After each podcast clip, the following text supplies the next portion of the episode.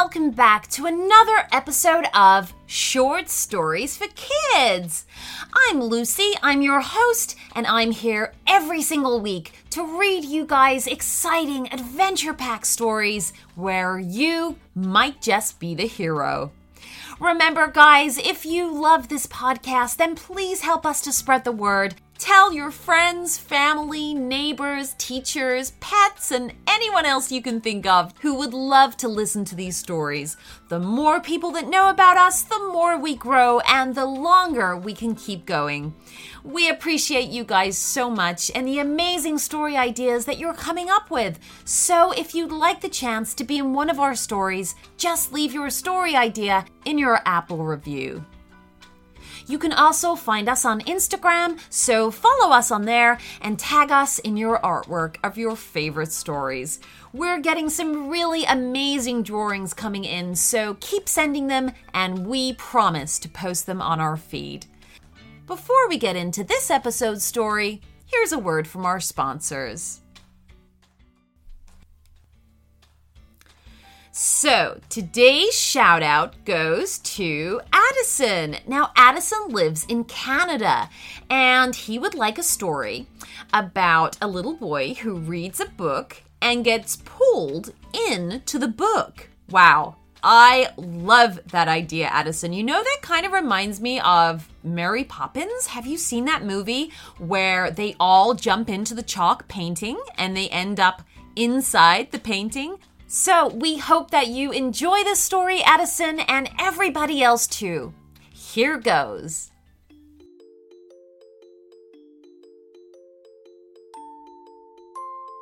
Addison loved to read books. He was always reading, enjoying the tales of monsters and pirates and goblins and aliens. In fact, Addison's biggest problem was finding enough new books to read. He owned a bookmark with Know Your Place written on it, and he was never happy unless the bookmark was in use. Luckily, there was a school library. It was quiet and a welcoming place where you could borrow books or just sit quietly and read. On one particular day, Addison found himself without a book, so made his way into the library.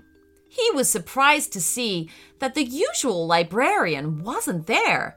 Instead, a very thin, very tall man wearing a crimson waistcoat and small round glasses was placing books onto the shelf. But more surprising still was that the man turned to him smiled, and said, Hello, Addison. Hello, replied Addison. He'd never met the man before in his life, and yet somehow he appeared to know Addison's name. I've found a book you might like. I've put it on the table over there in the corner, continued the man before turning back to fill up the shelves. Curious, Addison wandered over to the table. Sure enough, there was a large hardback book with the picture of an ogre reading on the cover. Oddly, though, there was no title. Addison took a seat, got out his Know Your Place bookmark, opened the book, and began to read the following Once upon a time, a boy fell into a book. And that was as far as he got, because suddenly the room was swirling about him and the page was rushing up to meet him.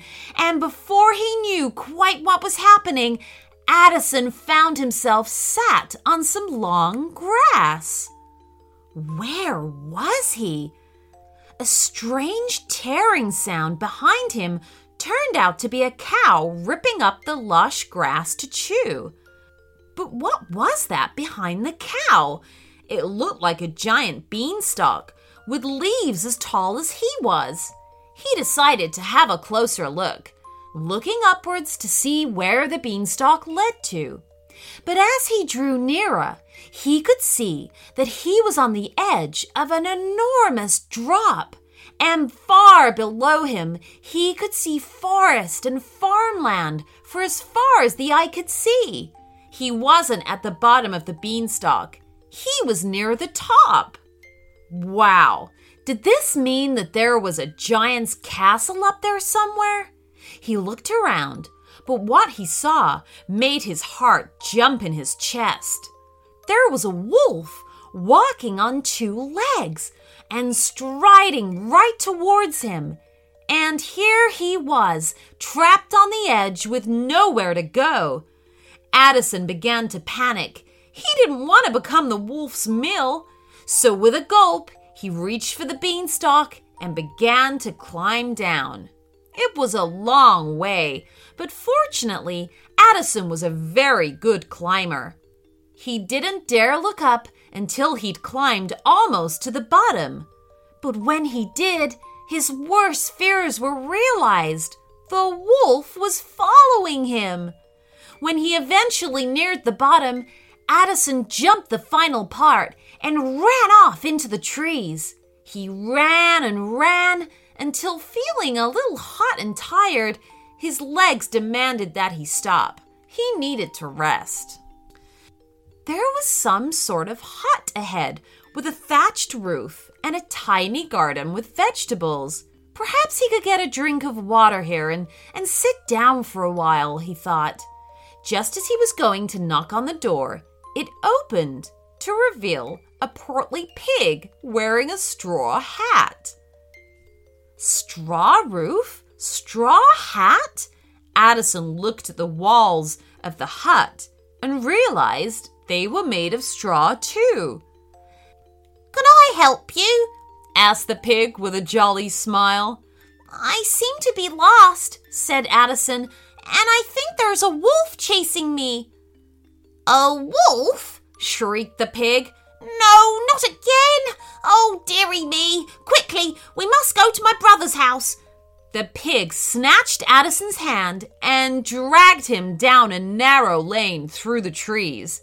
They soon came upon a house made of sticks. Clarence! yelled the pig in the straw hat. A wolf! There's a wolf coming!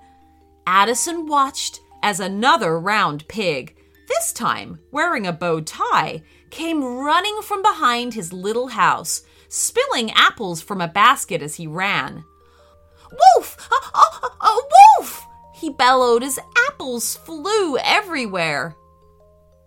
Oh, we must go to Clementine's house, screeched the first pig, already making off down the lane with his piggy brother right behind him.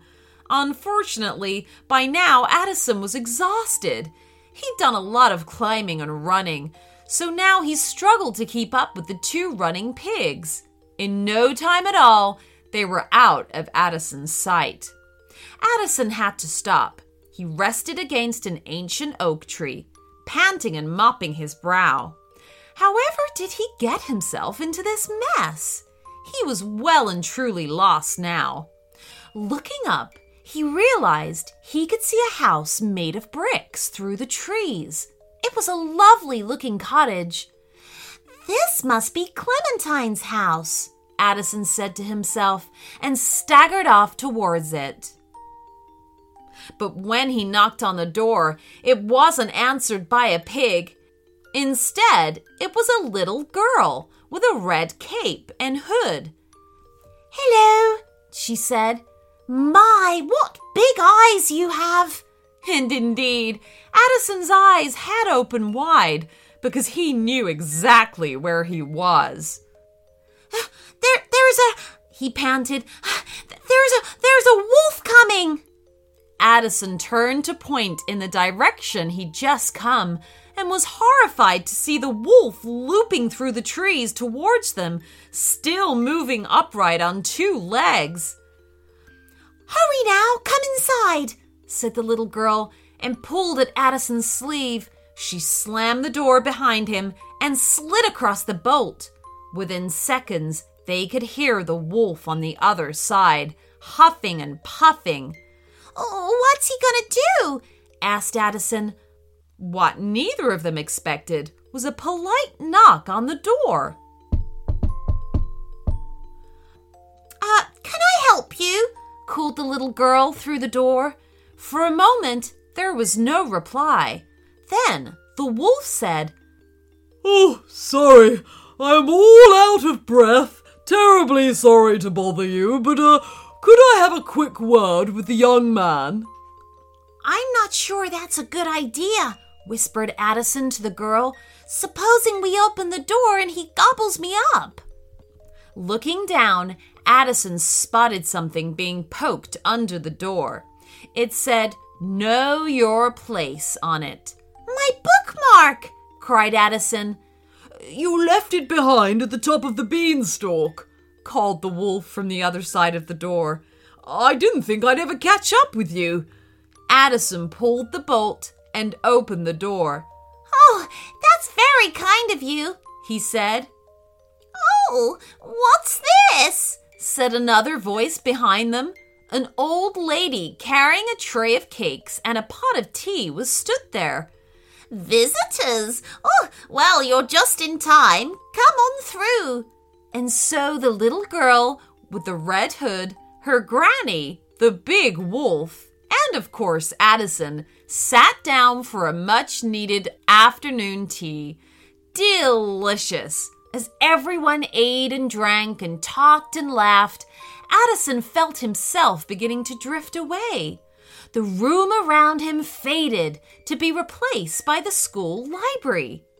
The book lay open before him with a picture of Little Red Riding Hood eating sponge cake with her granny and the wolf. Addison realized he was holding his bookmark in his hand, so he placed it between the pages and closed the book. Did you enjoy it? asked the tall, thin librarian, appearing from behind a bookshelf. Addison had to think about it for a moment. Actually, yes, I think I did. Wonderful, said the librarian. If you like, you could come back tomorrow.